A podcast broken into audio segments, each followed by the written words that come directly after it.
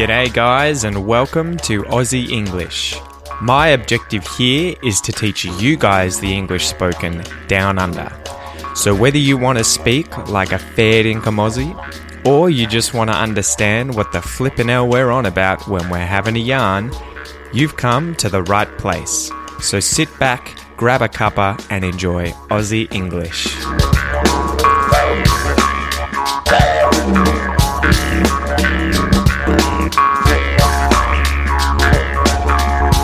G'day, guys. Welcome to this episode of Aussie English.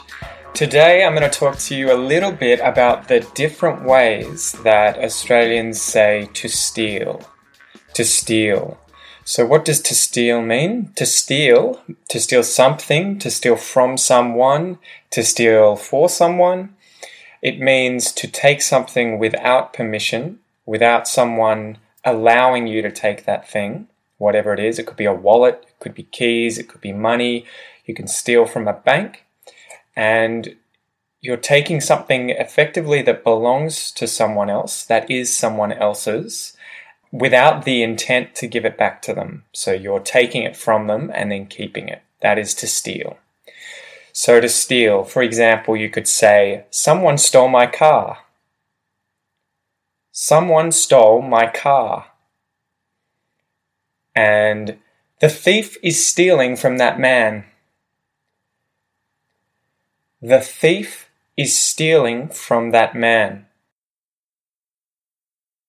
So, Australians have quite a few slang terms for stealing, and I'm going to run through each of those with similar examples to what you just heard.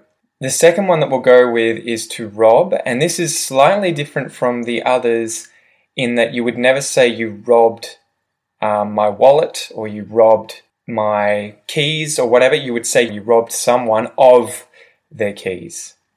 So the first one we'll do is to flog, to flog, F L O G, to flog something. So the first example, like someone stole my car, is someone flogged my car. Someone flogged my car. Someone flogged my car. And another example would be I think my watch has been flogged. I think my watch has been flogged. So, flog is pretty common. You would use that, yeah, pretty colloquially. That's slangy. You wouldn't really say that to many foreigners because they would probably be a little confused, but Australians speaking to Australians would know exactly what you mean if you said someone flogged something from you. The next one is to nick. So to nick something, nick spelled exactly like the name Nick, Nicholas, Nick, N I C K. If you nick something, you've stolen it, you've flogged it. So someone's nicked my car. Someone's nicked my car.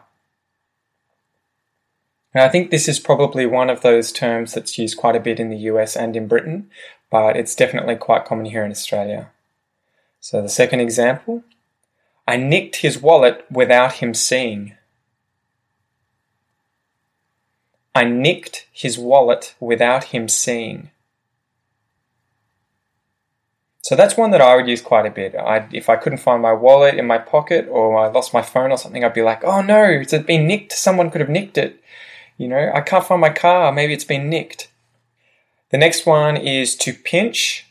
So to pinch something, literally to pinch something means to grasp between two fingers. So if you pinch someone, it's usually when you use your thumb and your index finger to grab onto their skin, you know, and pinch it. Ow, ow, you pinch me, you pinch me.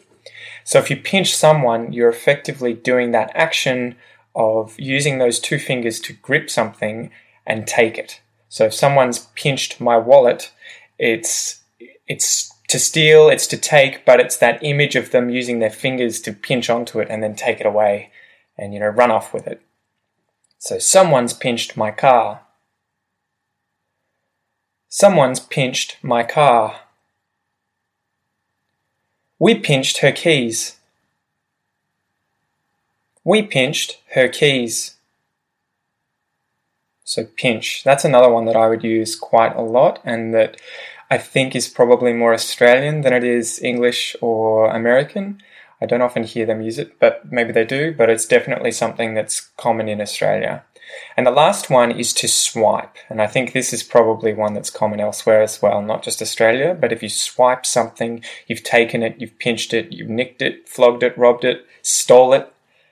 Um, so yeah, someone swiped my car. Someone has swiped my car.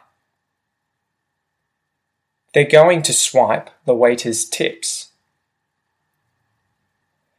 They're going to swipe the waiter's tips.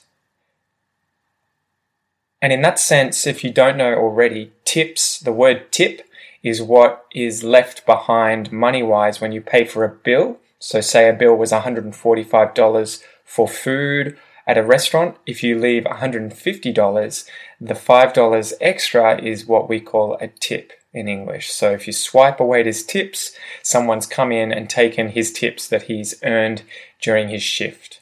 And I might add that to swipe, again, like to pinch, gives you that idea of someone literally pinching an object and then taking it.